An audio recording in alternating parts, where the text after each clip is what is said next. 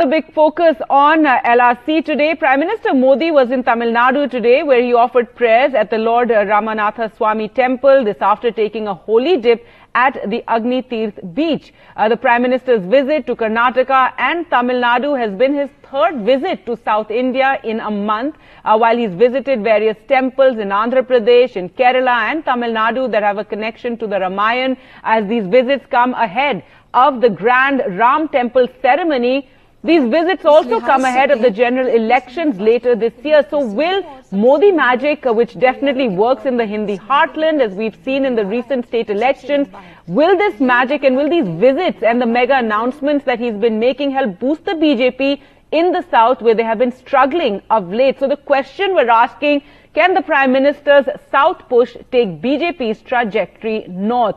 Well, uh, joining us for more uh, on this uh, on this issue, we're joined by Salim Dharani Dharan, a spokesperson of the DMK, Aishwarya Mahadev, spokesperson of the Congress Party, Pulla Rao, senior journalist, will also be joined uh, shortly uh, by Anil Antony, a spokesperson of the BJP. So he'll be joining shortly. Uh, uh first and foremost, I'd uh, like to ask Salim, uh, your, you know, what is your sense of the Prime Minister's visit? We do know that uh, in the south, as I mentioned, the, the, BJP has been struggling, but even so, uh, the Prime Minister, this concerted attention to the south, grand announcements, also uh, the way he's dressing, he's, you know, while of course the politics of Kerala, Tamil Nadu, Andhra is, is very, very different, you know, in each of the places, he's been giving it that local touch as well. Yeah, so firstly, thank you for having me in the show. Good evening. But I like to make a small correction with my name. My name is Salem Dharan. So All right. I, uh, so I think I would like that to be corrected. See, I think any any intention, any words will have to be matched by actions, right? The rhetoric does not matter. Actions matter. Tamil Nadu, we give, we send about one rupee and we get 30 paisa back. South as such, we get, we send one rupee and we, we get about 34 paisa back. Compared with the Hindi heartland, where, where for every one rupee they get about 2.5 times more. In fact, another example I would like to say is recent um, flooding of Chennai and uh, and South Tamil Nadu the rains were as high as we have seen in 150 years, right? We have never seen that much rainfall in 150 years, 120 centimeters. But we did not get any funding or assistance from the union government. Of course, they say they gave 900 crores, but that is part of the 2005 Disaster Management Act, which every state is supposed to get, and Tamil Nadu was supposed to get this due by July itself.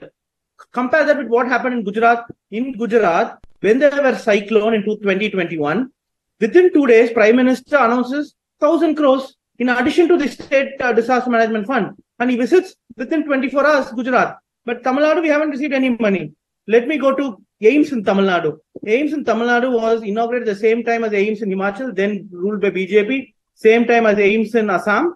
But AIIMS, but uh, as recent as last six months, there was not even a brick in AIIMS Madurai.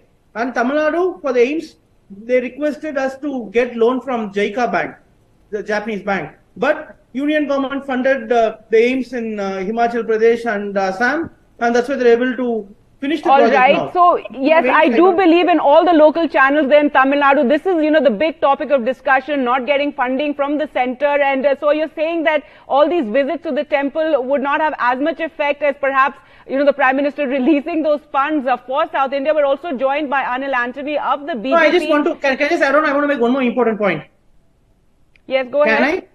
Sure. See, DMK as such is not against any religion, but we don't believe in bringing spirituality into politics. Spirituality can't become politics. No, in politics, we are here to do public good, to do good to people. India is a pluralistic land. Where is pluralism right now? It can't fool people based on religion or based on all right so you're saying what so works and of course this is something that we all know. what works in the north does not work in the south and while all this appeals in the north a lot and as we've seen in the recent elections you're saying none of this uh, you know uh, temple visits is something that appeals in the south. Anil antony a big focus by the prime minister on south india you know given that the bjp needs a push there uh, you know you've lost karnataka you only got eight seats in telangana and you parted ways with the AIADMK or at least seem to have parted ways with them in uh, Tamil Nadu. So really the BJP in trouble in the south. Thank you, Gargi, um, for having me in the show. Uh, so first of all, I would like to start by clarifying and making it very clear that the Bharatiya Janata Party do not have any kind of differentiation between south or north or west or east. our Prime Minister, since he started leading this country, always have been governing with the motto, the vision of Sabka Saath, Sabka Vikas, Sabka Vishwas. And we have been working for all the 140 crore people of this country at the same time. But our party, as you are well aware, at different points of time, we um, were not that strong in many areas, but things have rapidly changing. For example, in the Northeast, seven years back, we were not there in any of the states there uh, in the government. But now, seven of the eight states in the Northeast is governed by the Bharatiya Janata Party along with our allies or by ourselves. And the Most Prime Minister with in the the Northeast allies, is- yes. Four by ourselves and three with our allies of eight. And in the Northeast itself, our Prime Minister in the last nine years have gone almost 60 times. Now, suddenly there is a lot of focus on the Prime Minister's visit in the South. But the Prime Minister has been frequently traveling to every nook and corner of this country. And whenever there is a narration that is created by the opposition that some people are being left behind, which is not a reality, we make sure that those kind of misconceptions are removed from at the start itself. So in the south, yes, he has traveled quite a lot in the south also recently. It is because of multiple reasons. One, there is a historic event that is happening on the 22nd of January. There is a Pran Pratishtha that is happening in the Ayodhya temple, which uh, our Honorable Prime Minister himself is a part of.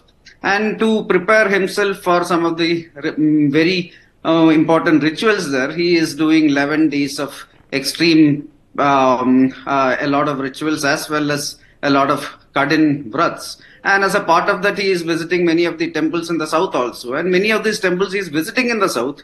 There are four or five he has visited, and each of them have certain historic connotations and linkages to many of the events that happened in the Ramayana. So he is visiting many of those temples related to that also.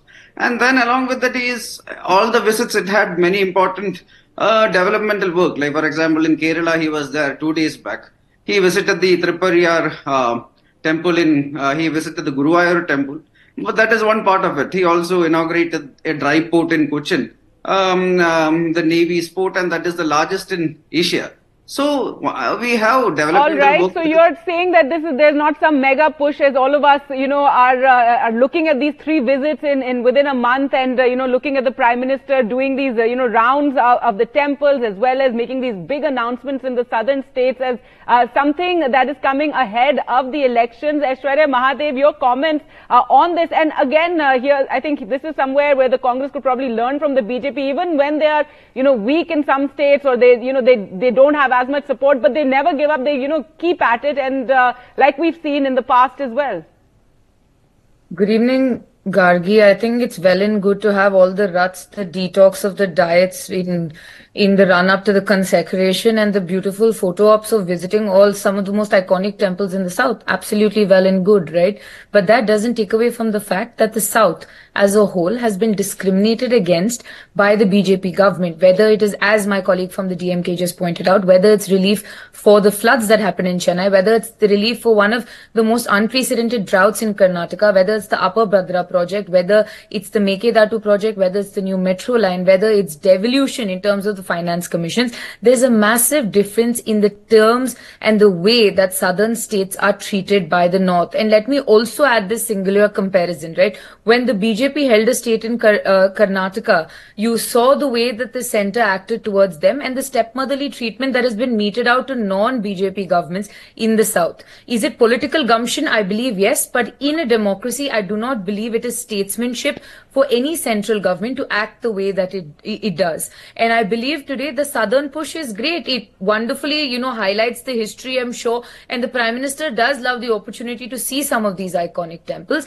But while he does that, instead of mere announcements of thousands of crores there, because this has happened time and time again before elections everywhere, it is about actually bringing those things to fruition. You saw several announcements for my state, but the minute they were routed in Karnataka, there's absolutely no response on that. You saw several announcements in other southern states also, even when you bought the Metro Man to Anil's own state, and after which you see that there's a complete non-committal attitude towards ensuring these projects get done. I do not believe any any of this is going to resonate because of the rationale based decision making that the South has always displayed.